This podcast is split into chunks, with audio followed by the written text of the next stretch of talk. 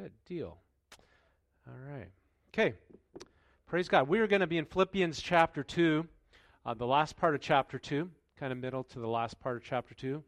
And we're kind of working our way through the book of Philippians. This will be our last message until next Sunday is what? Palm Sunday. Palm Sunday is next week, and then Easter is the following Sunday. So, um, gonna we'll have messages kind of directed towards uh, Palm Sunday and Easter, and then we're gonna wrap up the book of Philippians afterwards. So, um, and it all I think it all ties in really well together. So, so far in the book of Philippians, we've really talked about the partnership in the gospel because that word koinonia, uh, partnership in the gospel, is really a strong word within the book of Philippians. And so uh, Philippians is one of 13 letters, epistles that Paul would write to churches and individuals in the New Testament. All right. Um, so Paul is writing uh, the book of Philippians from where? Prison. From prison, all right? So it is one of four letters he would write from prison. Colossians, Ephesians, and Philemon would be the others. All right?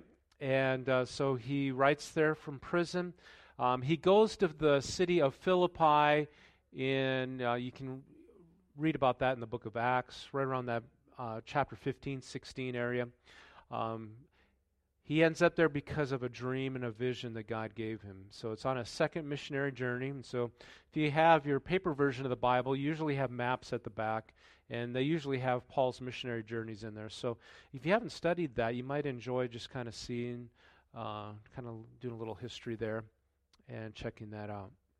All right, so, um, but we've talked about the importance of partnership in the gospel. And last week we talked about living with humility and being confident in your identity in Christ and being obedient even when it requires sacrifice. So, things that Jesus did himself um, as an example for us. And those, those points are important because what we're covering today is going to build right on top of that, okay? It's kind of the foundation, and what we're talking about today is going to build right on top of that. And if you missed it, I would really encourage you to listen to it. Um, not the like the you know, it's not like I have all this wisdom and knowledge. It's just that it's just good stuff, especially the identity in Christ part. I think if if as a Christian, if you don't get that nailed down, um, it's just going to hinder your walk with Christ. The sooner we understand who we are in Christ, um, it's just going to free us to live for God in a way that we never thought possible. All right?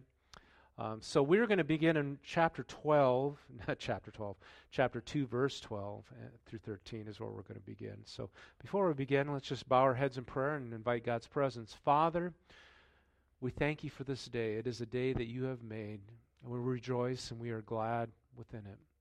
And Lord God, I pray that you would just as we study your word, make it come alive to us.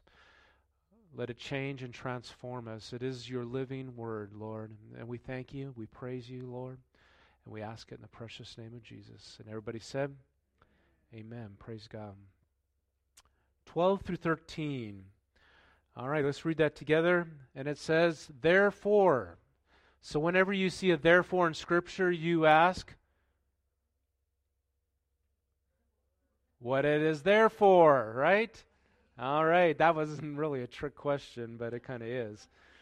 All right, you ask what it is there for because what is about to be said is building upon what was just said. It's the connecting link between that. All right, so my dear friends, as you've always obeyed, not only in my presence, but much more in my absence, how much more in my absence, continue to work out your salvation with fear and trembling, for it is God who works in you to will and to act in order to fulfill his good promise his good purpose in your life. Amen? And so Paul begins this by saying, therefore, so what he has just said about Christ, what has he just said? He gives us the example of Christ, right? And you have this description of the incarnation of Christ, that he became flesh, he lived amongst us, and um, he gave up his power, okay, the omnis, the all powerful, the all knowing, Almighty God. He gave those up so he could become human and become a servant. He took on the attitude, the nature of a servant, and he ultimately would die upon the cross. And so, what Paul is calling the believers in Philippi to do is saying, Hey, I want you to have that same attitude within your own life. that attitude of humility and obedience to God's word and to have that servant's heart. Amen? He goes, I want you to have that. And then he comes to this and he says, Therefore, so that's connecting. I want, he's saying basically, hey, as Jesus obeyed the Father, you also should obey your Father in heaven, right? As Jesus is now Lord, God's exalted him to the highest place, it says. His name is above every other name, and at the name of Jesus, every knee will bow on heaven and on earth, and every tongue confess that Jesus is Lord. Just as he is Lord, we should have him as the Lord of our lives. And he doesn't say this in a demanding way, saying, hey, you do this. Right? He says, therefore, my dear friends, my dear friends. A little more just friendly, warm, isn't it? My dear friends. Hey, as Christ did this, let's model his example. And he says, he calls us to do a few things. He says to not only obey in my presence, but obey in my absence. Now, if you are a parent, you know, it's one thing for your kids to obey you when you are there with them, right? Right? Now, when they are well, you're not there, it's kind of always interesting what gets done and what doesn't get done, right? Sometimes it happens, sometimes it doesn't. But you know maturity has taken place when you give them things to do and they obey it even when you aren't there. And it's kind of like, wow, they got it done. It's kind of like that is a day to celebrate, right?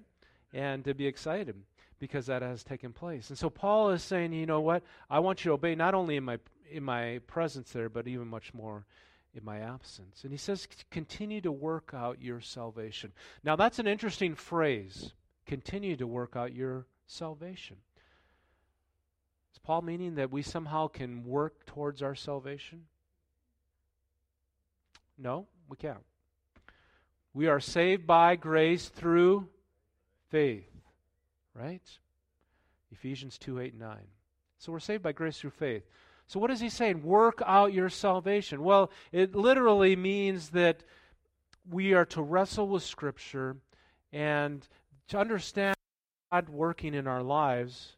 Okay, if I cut out again here, we'll have to switch something here, okay?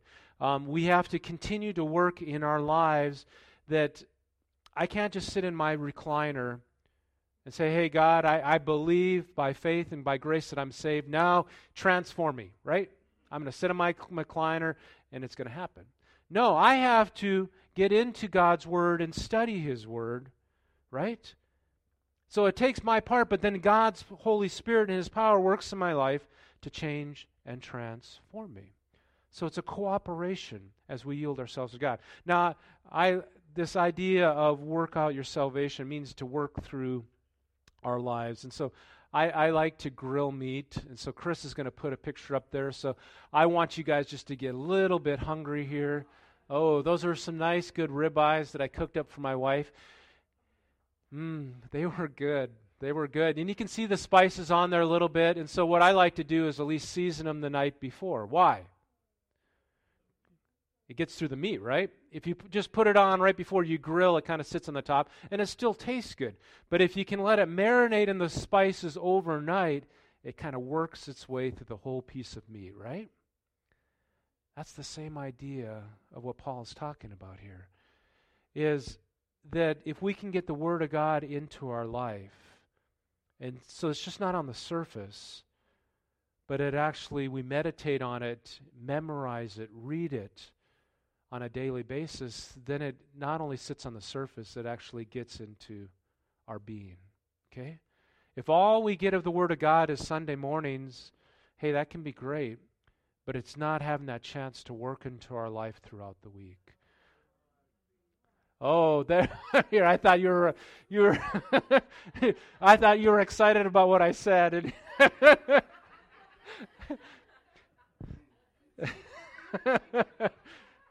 It was good. You see how big that steak is? It's half the plate there, right?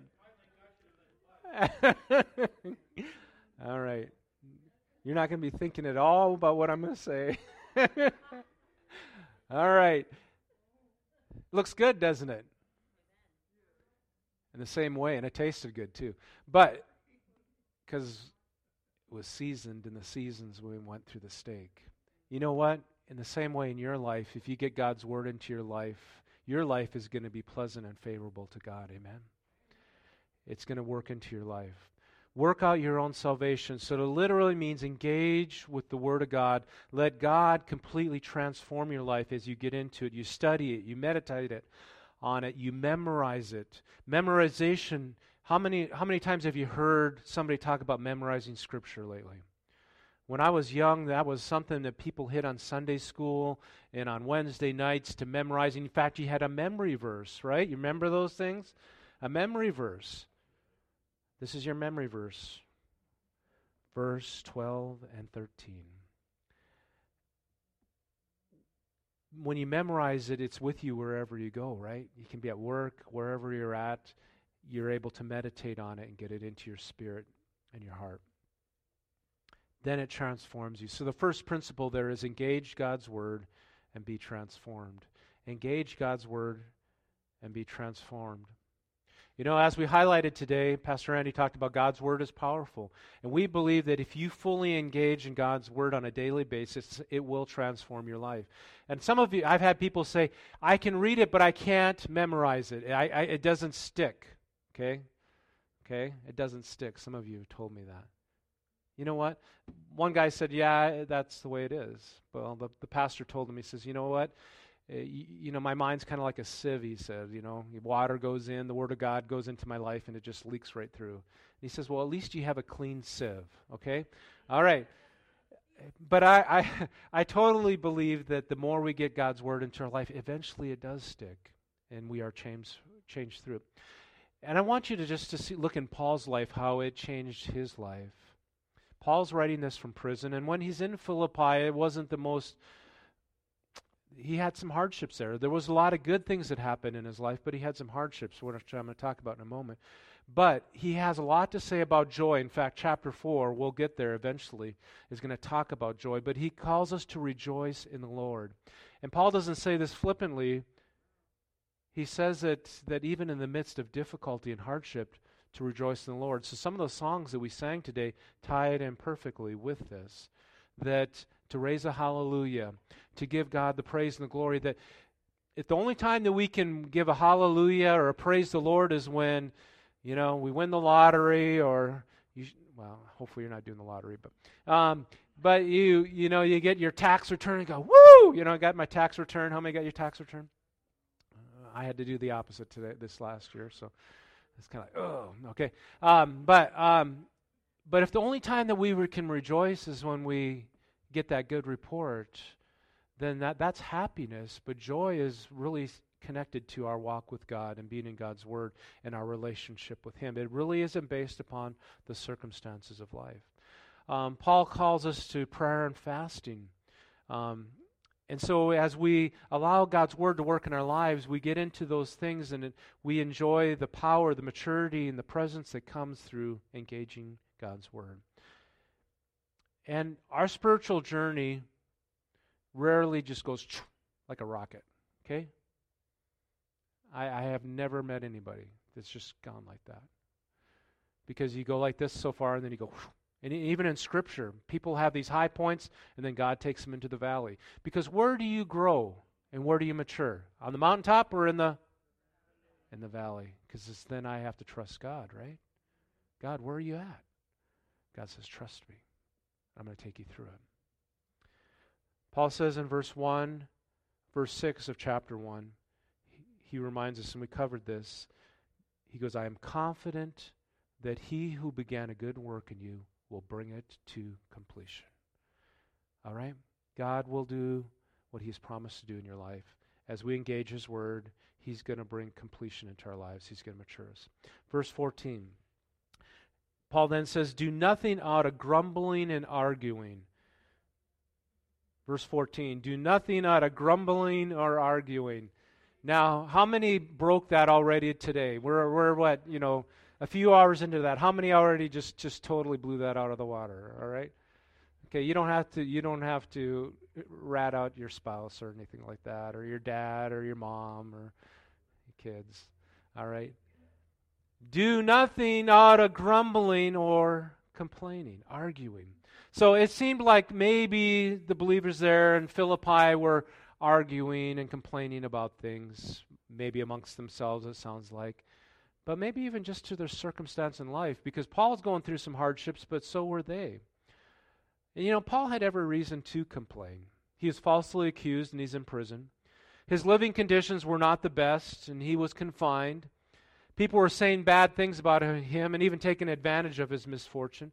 Some churches that he had helped start were questioning his authority and were even um, even his standing before God because of his circumstance. Paul had reason to complain, right? Argue. Yet Paul mentions rejoice over 10 times in this short letter of four chapters. 10 times he says, rejoice, rejoice in the Lord.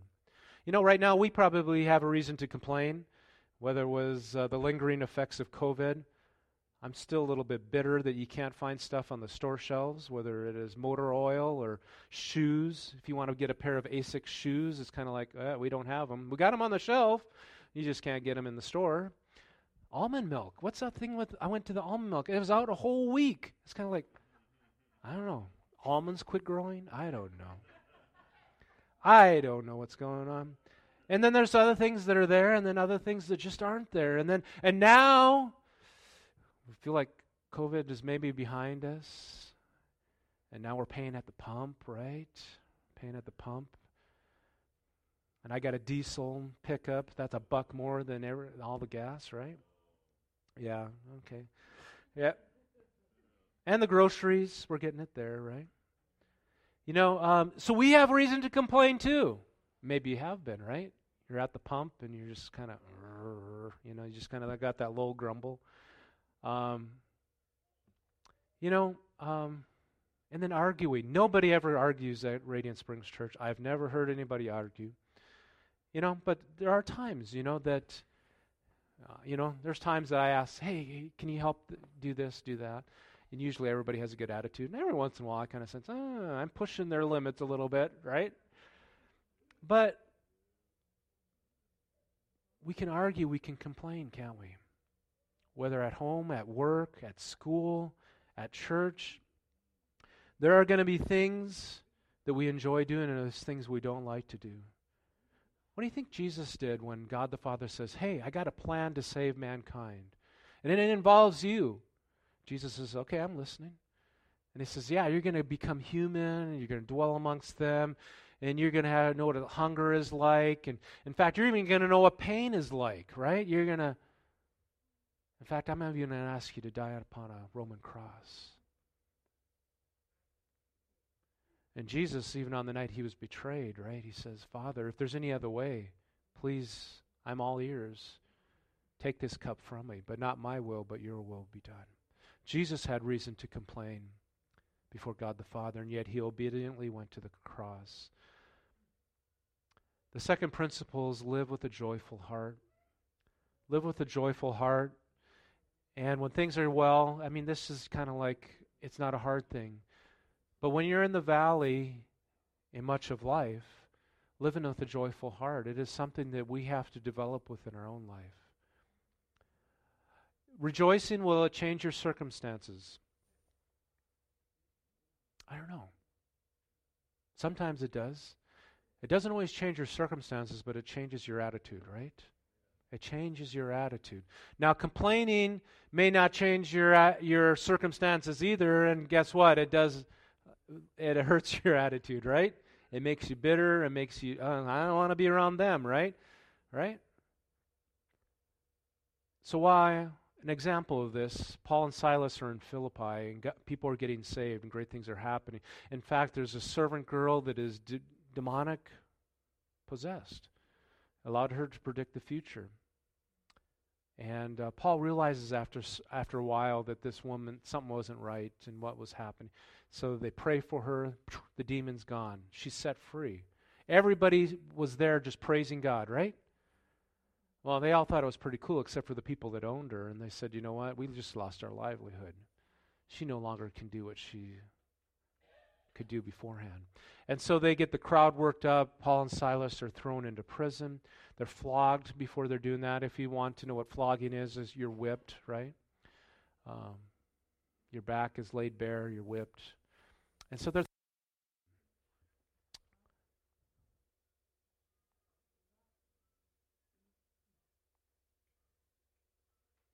All right, here we go. So they're thrown in prison, and um, what do they do? They praised him, right?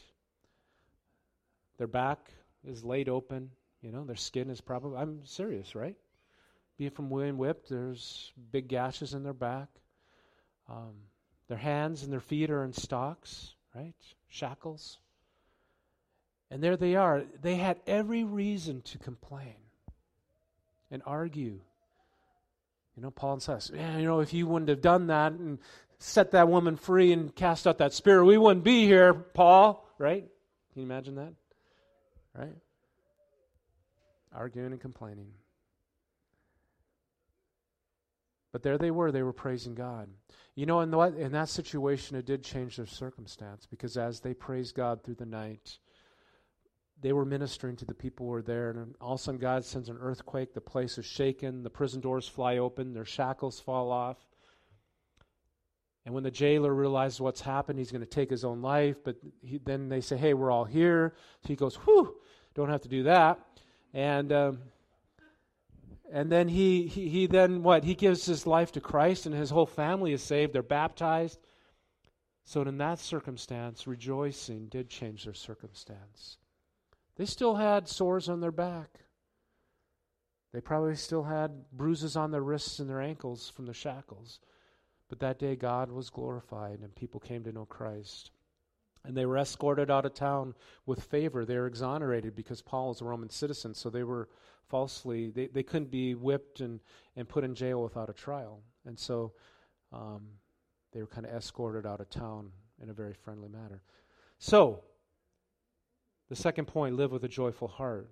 Number, let's go to verse 15 so that you may become blameless and pure, children of God without fault in a warped, say warped, and crooked, say crooked generation. Then you will shine among them like stars in the sky as you hold firmly the word of life. So the name of the message is like stars in the sky. So you ever been to your home improvement store and you need some two by fours? You know, and you look down them and when I think of warped and crooked, I often think of the lumber yard as some of them. Some of them are very straight, and you have to kind of look through them, right? You look down them, it's kind of like, uh, that, that one's no good, and usually I end up finding one out of five that's good, okay? And you just make a pile of the ones that are bad. They're warped and crooked. I can't use them. But how many would describe our world as warped and crooked and dark? Yeah. Guess what? It was the same back then, wasn't it? And God calls us to live a blameless life that even includes no arguing and complaining. Now, you may not throw that into the category of being bad and evil and unblameless, but Paul does. He says, I want you to be so blameless that there's not even arguing or complaining amongst you. I want you to live a pure and holy life that gives God glory and praise. That's pretty pretty cool, huh? Wow. That's raising the standard of holiness there, isn't it? Includes our speech. You know, and a common expression is that nobody's perfect. Nobody is perfect, okay? That's true. But don't let that be an excuse to sin and let your guard down. The Galatians were notorious for that. They said, hey, God's grace is there, so I can just keep on sinning because the more I sin, the more God's grace abounds. Right? And Paul says, no. You're enslaving yourself all over again. I've set you free from that. Don't take advantage of that. Set yourself free. You know, we'll probably will sin until the day we die, but we should sin less and less every day as God works in our life. The goal is to become more like Christ. And so the third principle is be blameless and shine like stars in the sky. You know, stars, what makes them pop? They're bright, but you don't see them during the day, do you? Why do you see them at night? Because it's dark. And that's what God wants us to be, like stars in the sky. That yes, the world may be dark around us, and it may be pulling us to fall into temptation and to cover up that light, to dim that light, to, to somehow pollute that light. But God wants us to be pure and blameless so that we shine like a star in a night sky that is brilliant, that is beautiful. Our lives are to shine in a dark world. Even if it's corrupt, even if it's evil, we are to shine. By being like Christ, we will be like stars that pop, showing the goodness of God. And Paul says, as a result of applying these three principles to our life, uh, people are going to look at our life. Looks at, look at verses 16. As you hold firmly to the word of life, and then I will be able to boast on the day of Christ that I did not run in vain. So Paul is saying, hey, how you live your life is going to be a little bit a testimony of what I did, right? He goes, if if if you guys don't come through, it's kind of like I ran in vain. All right. But even if I'm being poured out like a drink offering on the sacrifice and service from your faith, I'm glad and rejoice with you. And you too should be glad and rejoice with me. Um, just see the maturity there, Paul. Twice in those two verses there, he says, Rejoice and rejoice with me. He calls us to rejoice. I want to close with a, um, a story. So looks like Yolanda. All right, you already switched. All right.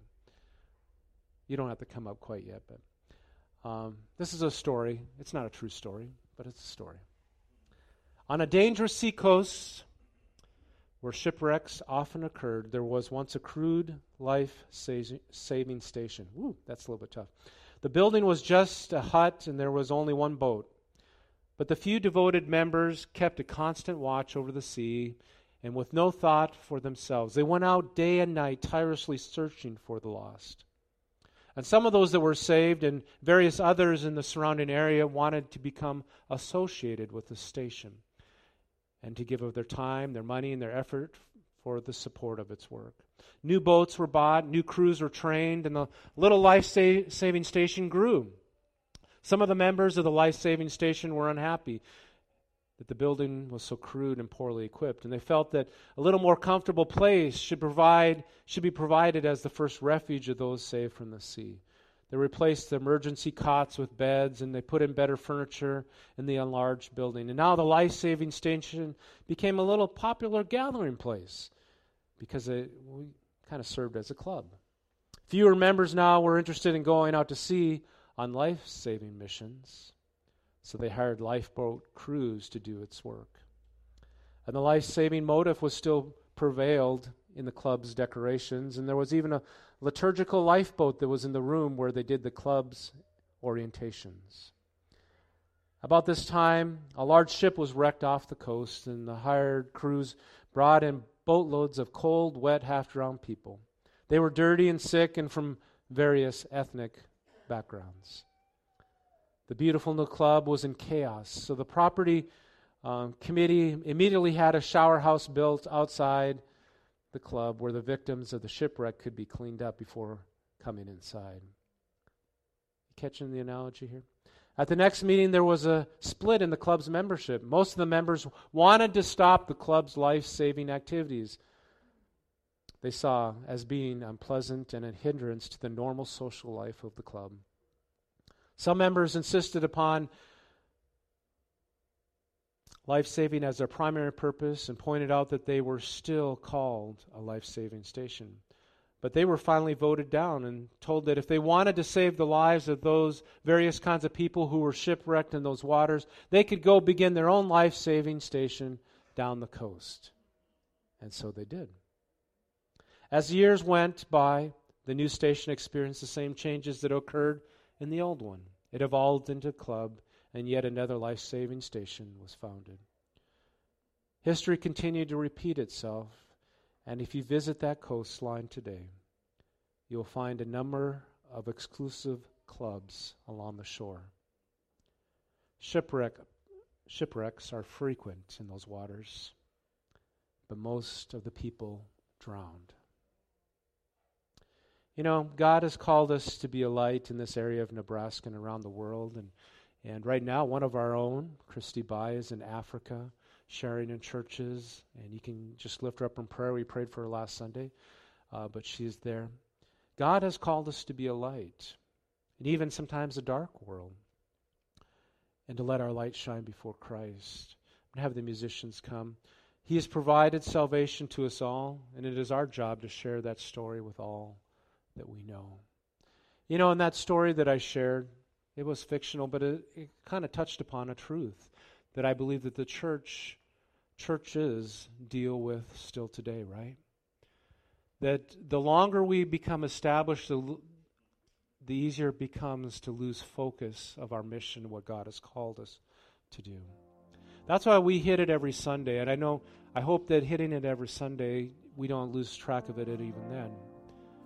But we have to keep it in front of us that God has called us to lead, love, and connect people to a life changing relationship with Christ. It should impact what we do with our facility, it should impact what we do for our programs and our activities. Um, it should impact how we live our life when we go out of this place.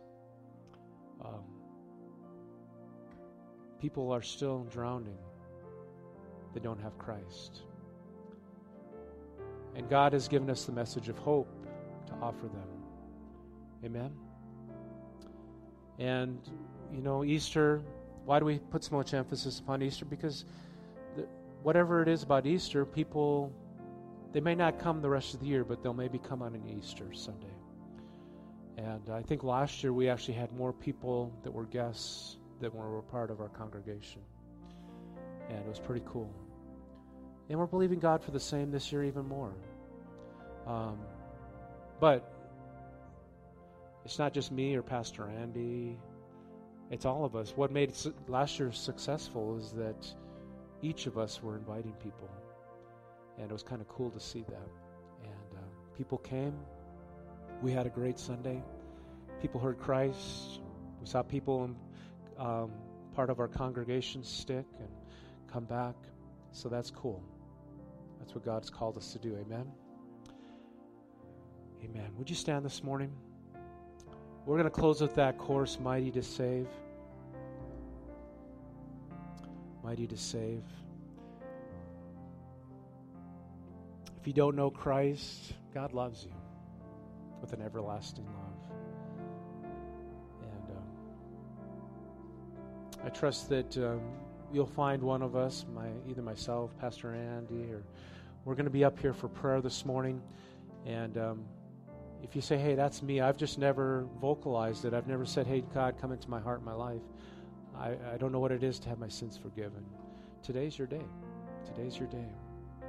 And so I encourage you to make your way forward. And if you have a prayer request or need, we want to pray for you this morning uh, and just lift that up. But just let me just lead you in a prayer before we close with this song. Father, today is a beautiful day. And I was just reading in the verse of the day that there's, in the name of Jesus, there's no other name under heaven by which we can be saved except for the name of Jesus. And Lord God, today could be somebody's day of salvation, Lord. And, and so, Lord God, if that if that's hitting home with somebody today, whether on watching online, um, if you'd reach out to us on the Connect card and the Loop Bulletin, that would really help us out so we can pray with you and just help you in that journey. Um, or whether we're here and you just said, Hey, I, I, I want to know that. We want to pray with you today. And Lord God, I pray that you can also challenge each of us here today, Lord God, to work out this God's salvation in our life as we engage God's word and and even as we just watch what we grumble and complain about, to rejoice in you, Lord God, and to be faithful in what you've called us to do, dear God. To be faithful. So, Lord God, we give you the thanks, we give you praise, we ask it in your name. Amen.